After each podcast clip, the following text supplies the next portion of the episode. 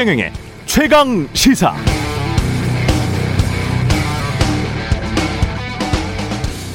네, 이틀 전 천주교 서울 대교구장을 지낸 정진석 추기경이 향년 90세의 나이로 선종했습니다. 마지막 남긴 말씀이 이거였다고 하는군요. 감사합니다. 늘 행복하세요. 행복하게 사는 것이 하느님의 뜻입니다. 행복하게 사는 것이 하느님의 뜻. 우리는 어떻게 하면 행복하게 살 수 있을까요? 경제 규모는 세계 10위권이고요. 국가 경쟁력 지수도 10위권. 블룸버그 혁신 지수 같은 것 하면 매년 1위 아니면 2위입니다. 2차 세계대전 이후 독립한 나라들 중 이렇게 성공한 나라는 손가락으로 꼽을 정도. 우리만큼 머리 좋고 열심히 사는 사람들 세계 어디 가도 사실 찾아보기 힘든 것도 사실입니다. 그런데 여러분은 행복하십니까? 유엔 산하 자문기구인 지속가능해법 네트워크의 2020 세계 행복 보고서에 따르면 한국의 행복 지수는 61입니다. 혁신 지수 1, 2위 하는 혁신 지수나 10위권 안에 늘 드는 경쟁력 지수, 경제 규모 GDP에 비하면 한참을 뒤처지죠. 왜 그럴까요? 사람들은 언제 행복감을 느낄까요? 이 행복 지수에서 늘 상위에 오른 북유럽 나라들의 경우를 보면 복지 제도가 광범위했고 부패가 적었고 민주주의가 잘 작동했으며 시민들이 자유를 느끼고 서로가 서로를 신뢰했다고 합니다. 그러면 삶의 만족감, 행복을 느낀다고 하네요. 행복이 꼭 돈의 문제는 아닌 것 같습니다.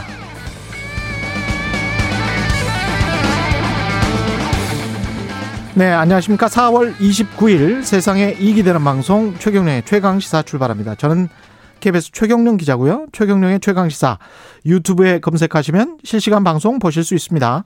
문자 자면은 짧은 문자 50원, 긴 문자 100원이 드는 샵 9730 무료인 콩 어플에도 의견 보내주시기 바랍니다.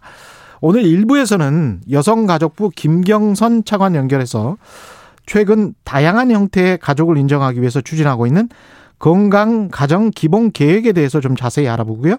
2부에서는 열린민주당 김의겸 의원 만나보겠습니다.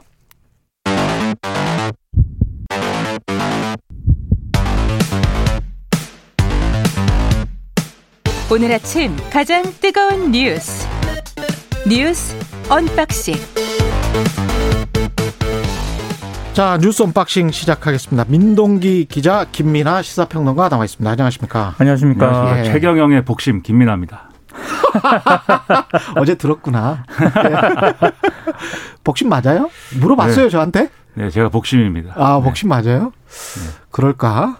저는 인정하지 않습니다. 예. 사람은 워낙 다면적이기 때문에. 그럼요. 예. 사람을 뭔가로 규정하는 것 자체를 저는 사실 좀 싫어해요. 네. 너는 보수, 너는 진보, 뭐, 이런 것 자체도 굉장히 사람을 이론적으로 보는 거거든요. 예. 그래서 그런 거는 싫습니다. 예. 그, 뭐 어떤 단어들 있잖아요. 특정 단어들도 무슨 강남 좌파, 강남 우파, 강남에 살면 다 좌파고 뭐 강남에 살면 다 우파고 뭐 이런 것도 굉장히 유물론적 시각이에요. 단순합니다. 사람 그렇게 단순하지 않아요. 예. 삼성이 상속세를 냈습니다. 예. 예, 12조 원대 상속세를 국세청에 신고를 했고요. 예. 일단 그 감염병 전문 병원 건립, 예. 소아암 희귀 질환 지원에 1조 원을 또 기부하기로 했습니다. 예. 그리고 이른바 이건희 컬렉션으로 불리는 미술품 2만 3천여 점을 또 국립기관에 기증을 하기로 했는데요. 예. 이건희 회장의 상속 재산이 18 그 삼성 계열사 지분 18조 정도에 예. 뭐 부동산, 미술품을 더해서 26조 원 정도로 추산이 되고 있거든요. 예. 이제 이 가운데 이제 상속세가 12조 원대로 확정이 됐고요. 예. 일시불로 내는 건 아니고 예. 어, 연부 예 연부 연납 제도를 해서 음. 2026년까지 여섯 번에 걸쳐서 상속세를 내기로 했는데요. 음. 어제부터 오늘까지 제가 언론 보도를 쭉 살펴봤거든요. 근데 세법에 따라서 세금 납부하는 거는 너무나도 당연한 일인 것 같은데 예. 굉장히 칭송하는 분위기로 가고 있고요. 예. 이해는 합니다. 왜냐하면 우리나라 재벌들이 그동안 상속세 제대로 낸 기업이 거의 없기 때문에 예. 그런 측면에서 주목받는 거는 좀 이해는 하는데 그럼에도 불구하고 너무 칭송 분위기로 가는 것은 조금 좀 과한 것 같습니다. 그러니까 이게 삼성 입장에서 논란이 가장 적을 수 있는 방식을 택한 건 맞습니다. 어쨌든 상속세를 이제 거액을 내게 하는 것이고 예. 그리고 어쨌든 그동안의 미술품을 뭐 다른 거 뭐 토달지 않고 기증하는 것이기 때문에 음. 그건 맞는데 그럼 이제 왜 그렇게 결정하느냐의 과정을 또 과정에 대한 평가는 이제 다를 수 있는 거죠. 예를 들면 지금 보수언론이나 이런 쪽은 이건희 회장이 미술품을 모을 때부터 뭔가 국가적으로 도움이 될 만한 일을 위해서 모아가지고 지금 사후에 기증하는 거다 이렇게 얘기하고 있지만 사실 그동안의 보도나 이런 것들을 보면은 사실 미술품 이 미술품들이 뭐 한두 푼 하는 것도 아니고 이걸 뭐 상속을 받아가지고 이거 상속세를 내고 뭐 이런 것보다는 물납을 하면 어떨까요? 그래서 미술품 물납제를 도입하면 어떨까요? 뭐 이런 얘기도 좀 나왔고 예. 그게 어쨌든 여의치 않으니까는 어 이게 차라리 그냥 기부 기증해서 음. 이 전체적인 상속세 과세 대상이 되는 과세 표준을 이제 줄이는 게 낫지 않냐 뭐 이런 판단을 한 게 아닐까 맞습니다. 이런 얘기도 나오거든요. 예. 예, 우리 우리나라 언론들은 이렇게 뭐 국가적인 결단이라고 보다지만 외신은 그렇지 않습니다. 제가 최경호의 복심으로서 외신은 과세 표준.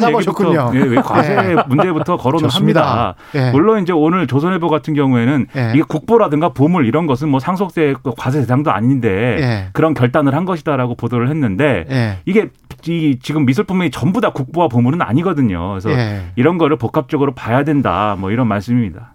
저는 그 언론 헤드라인들을 보니까 되게 웃겼어요. 이건희 재산 60% 사회 환원.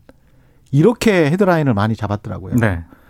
그러니까 한 50% 이상은 그냥 상속세를 낸 건데 아, 세금 낸 겁니다. 그냥. 60% 사회 환원이라고 하면 뭔가 60%를 그냥 공으로 사회에 그냥 기부한 것 같은 그러면서 뒤에 점점점 하고 통큰 기부 이렇게 써놓은 거예요.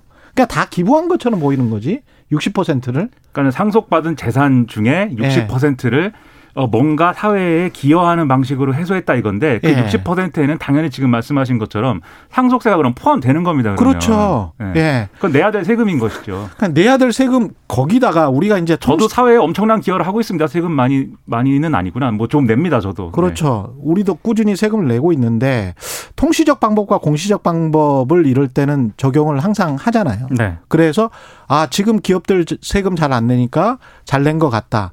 통시적으로 봤을 때는 삼성이 그러면 지금 3대째 내려오고 있는 거지 않습니까? 그렇죠. 그러면 그 선대 때 냈는가? 네. 아, 제가 조사를 해보니까 175억 원 냈습니다. 음. 이병철에서 이건희로 넘어갈 때 175억 원 냈는데 그때 어떤 식으로 빠져나갔는가? 공익재단을 통해서 다 그 주식을 줘버렸거든요. 한국 재벌의 흔한 수법이죠. 예. 그래서 이제 나중에 세법이 야, 그렇게 하면 안 돼. 그러면서 막았던 거예요. 그러고 나서 이렇게 여러 방면으로 막고 나니까 낼 수밖에 없는 거거든요. 아니 그리고 좀 정확하게 말을 해야 될것 예. 같은데요.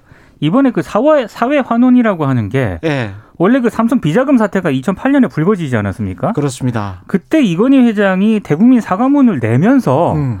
여러 가지 쇄신 방안을 냈거든요. 그 차명 재산이었거든요. 그렇습니다. 사실은 이병철 선대회장에서 이건희 회장으로 넘어왔을 때 그때 차명으로 불법으로 은근슬쩍 파킹했던 돈들입니다. 그래서 그 차명. 재산 중에서 예. 누락된 세금 등을 납부하고 남은 것을 유익한 일에 쓰겠다라고 대국민 발표를 하거든요. 그렇죠. 근데 이거를 지금까지 제대로 안 지켰다가 예. 이제서야 뒤늦게 이제 지킨 건데 음. 그런 부분에 대해서도 언론들이 좀 언급을 해줘야 되는데 방금 음. 뭐 김민하 평론가라든가 예. 진행자께서 얘기한 것처럼 음. 어, 굉장히 뭐 구국의 결단처럼 이렇게 보도를 하는 것은 너무 지나친 감이 있는 것 같습니다. 그 지적을 하는 언론도 뭐 없진 않습니다. 있긴 예. 있는데 이제 주요 언론들이 이제 좀 그런 네. 부분은 미진한 것 같고 그다음에 같이 나오는 지적이 이제 상속 세율에 대한 이제 지적이 있어요. 우리나라가 세계 최고의 이제 상속 세율이다. 음. 그래서 이렇게 삼성이 엄청난 상속세를 내게 됐다. 아, 그럼에도 불구하고 어뭐 음. 내는 것이 내는 것은 어쨌든 좋다 이렇게 이제 많이들 얘기하는데 예. 상속 세율만 갖고 보면은 사실은 뭐 어, 높은 수준일 수 있습니다. 제가 볼 때는 그런데 이 상속세만 갖고 얘기할 게 아니라 두 가지를 저는 같이 봐야 된다고 보는데 첫째는 삼성이 이 정도의 삼성 일가가 이 정도의 이제 재산을 형성하는 그 과정에 과정은 어떠했는가 그 부분을 첫 번째로 봐야 되고 예. 두 번째는 상속세만 갖고 얘기할 게 아니라 일반적으로 고소득자와 그리고 재벌 일가들이 차- 내는 내야 되는 다른 세금들도 있잖아요. 그렇죠. 그런 세금들은 그러면 다른 나라와 비교해서 얼마나 그러면 잘 네. 내고 있는가 그리고 실효 실효세율이 그럼 얼마나 되는가 정확한 이런 걸 지적이십니다. 종합적으로 따져서 얘기를 해야 네. 되는데 예. 사실은 상속세 하나만 이렇게 얘기하면서 음. 기업에 굉장히 불리한 어떤 나라인 것처럼 음. 이렇게 얘기하는 것도 저는 사실 애국에 가까운 얘기라고 생각합니다. 그리고 사실 어제 핵심적인 내용은 발표가 안 됐습니다. 어떤 내용이었죠? 이건희 회장이 보유한 주식을 앞으로 어떻게 분할할 것인가, 아, 어떻게 분배할 것인가? 분배할 것인가가 나와야 되는데 음. 여기에 대해서는 구체적으로 언급을 안 했거든요. 예. 그래서 언론들의 해석은 또 두 가지로 나뉘더라고요. 예. 그러니까 약간 이견이 있는 것 아니냐. 예. 예, 그래서 발표를 못했다. 음. 이런 분석이 하나 있고 또 다른 분석은 음. 일단 대충 마무리는 끝났는데 예. 발표를 좀 미뤘다. 왜냐하면 어제 그것까지 발표를 하게 되면은 어. 사회공헌 이런 부분이 부각이 안 되기 때문에 그렇죠. 예. 조금 후순위로 미룬 것 아니냐. 곧 발표를 할 것이다. 이런 해석이 있더라고요. 그러니까 이견이 있더라도 아마 좀 이 세부적인 부분에서의 이견일 것 같고 대세는 어쨌든 이재용 부회장이 경영권 승계하고 그것을 이제 강하게 만드는 예. 어, 그런 과정에 이제 지분 상속이 이루어질 것으로 다들 이제 예측을 하는 것 같습니다. 그리고 예. 그 결과물이라는 건 어쨌든 삼성전자 지분 이건희 회장의 삼성전자 지분은 이제 이재용 부회장이 더 많이 가져가고 예. 나머지 삼성생명이라든가 이런 것들을 다른 가족들이 나눠 가지고 뭐 일부 언론의 경우에는 홍라희 씨는 뭐 어, 상속 포기한다 뭐 이런 얘기도 있고 한데 음. 어쨌든 이재용 지배력 강화라는 음. 그러한 차원으로 기결될 것이다 이렇게들 보는 것 같습니다. 황규님은 미술품 기증하면 절세가 되는 줄 몰랐네요. 그렇게 말씀하셨고요. K7584님은 삼성 광고비 때문에 기사 좋게 내주는 거 아닌가요? 이런 말씀하셨는데 제가 성북동이나 평창동에 재벌 그, 그 다음에 준 재벌들 저택을 가보면 있잖아요. 어떤 집은 집 자체가 미술관으로 등록이 돼 있습니다. 그러면 어, 그래요? 그러면 절세를 또 할 수 있습니다. 이게 아주 좋은 절세 방법인데요. 그래서 친지들이랄지 가족들이랄지 뭐 친구들을 불러서 한 1년에 세네, 세네 번 정도 뭐 전시회를 했다. 음, 실제로 집에 이제 고급 미술품들이 많이 있고요. 네. 그렇게 하면 아 여러 가지 혜택을 세제 혜택을 받을 수 있습니다. 예. 돈이 많으시면 이런 방법도 추천해 근데 드립니다. 그것도 돈이 있어야 가능한 거죠. 저는 예. 미술품도 없고 네, 올해도 지난해와 마찬가지로 다양한 부자들이 사는 방법은 굉장히 다양한 방법들이 몇십만 있다. 원 수준의 소득세가 네, 예, 부담이 우리가 되는데. 크게 걱정할 필요는 없다. 이런 말씀을 드리겠습니다. 예. 그래서 상속세 내는 것에 관해서 걱정하지 마시라. 이재용 씨 경영권은 보장돼 있다 이미. 네. 예. 음. 이런 말씀도 더불어서 드리고요. 예. 주호영, 안철수 합당. 예. 절충점을 찾았다. 이런 보도들이 나오고 있네요. 어제 예. 그 국민의당 안철수 대표가 국민의힘 주호영 원내대표와 만났다고 합니다. 음. 그래서 원칙 있는 통합을 추진하겠다 이렇게 말한 것으로 지금 언론에 보도가 되고 있는데요. 예. 원칙 있는이라는 단어를 썼기 때문에 예. 어, 언론들의 해석은 이건 흡수 통합이 아니라 당대당 합당을 좀 안철수 대표가 요구한 것 아니냐 이런 관측이 나오고 있는데 음. 오늘 뭐 일단 흡수 통합하고 당대당 합당 사이에 절충점을 찾자는데 어느 정도 의견을 같이 했다라는 게 주호영 원내대표 발언이거든요. 예. 그래서 오늘 입장을 발표한다라고 하는데 음. 어느 수준에서 뭐 발표를 할지 모르겠습니다만 언론들 해석은 큰 틀에서 합당에 합의를 하고 예.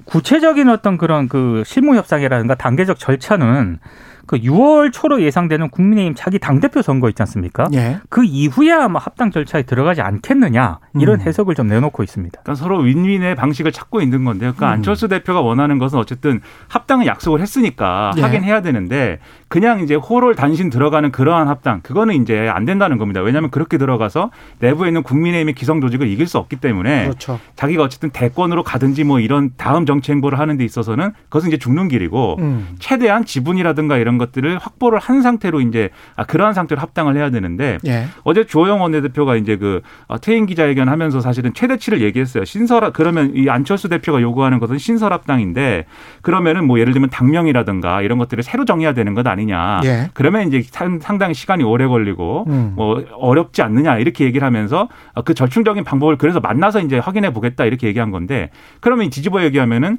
당명이나 뭐 이런 것들은 그대로 유지가 되는 선에서 그리고 사실상 법 법적으로 신설합당이 아닌 방식으로 하더라도 이게 어떤 합의에 의해서 어느 정도의 지분이나 이런 거를 챙겨주는 방식으로 뭐 합의하지 않을까 예. 이렇게 보는 게 합리적일 것 같거든요. 음. 그런데 그렇다 하더라도 지금 말씀하신 것처럼 그게 이제 어쨌든 지금 지금 이렇게 당 대표 권한 대행을 하는 주호영 원내대표가 다 약속해 줄 수는 없는 것이고 결국은 전당대회에서 이기는 지도부가 약속해 줘야 될 거 아닙니까? 그런데 어쨌든 안철수 대표와의 통합 논의는 지금 주호영 원내대표가 하고 있잖아요. 예. 지도부 선거에 나갈지 안 나갈지를 지금 확실하게 얘기하고 있지 않지만 음. 주호영 원내대표가 전당대회 출마할 때 안철수 대표와의 통합론은 상당히 본인에게 도움이 되겠죠. 음. 오늘 언론 보도가 재밌는 게 예. 에, 만약에 이견이 안 좁혀지지 않습니까? 예. 그러면 안철수 대표가 다시 대선 출마를 모색을 할 것이다. 이런 식으로 이제 따로 국민의당으로. 예. 그러니까 국민의당으로 뭐 혼자서 이제 대선 출마를 모색을 할 것이다라는 어떤 그런 해석을 또 그게- 그게 붙이기도 하더라고요. 예. 대선 출마는 어떤 방식으로든 시도를 할 것으로 저는 보는데 예. 다만 이게 국민의힘하고 어떻게 좋은 관계로 이제 하느냐. 그렇죠. 근데 결과적으로는 국민의힘을 포함한 보수 정치, 이 범보수의 후보로 나가야 될 거거든요. 그 그렇죠. 방법 외에는 없습니다. 예. 거기까지 가는 과정이 뭐냐는 건데 음. 그래서 주호영 원내대표하고 좋은 그림으로 이제 합의해서 가느냐 아니면 음. 밖에서 힘으로 자기 완력으로 이걸 이끌어내느냐 이두 가지 방법인데 음. 사실 완력이랄 게 그렇게 없잖아요. 그렇죠. 여기서 조력을 요구할 만한 사람이 윤석열 전 총장입니다. 그래서 아. 윤석열 전 총장을 지렛대로 해서 뭔가 시도해 보는 거 아니냐라는 게- 이 축도 있는데 그게 혼자만의 생각으로 될 건 아니거든요. 그 윤 총장 또 물어봐야 되죠. 그렇죠.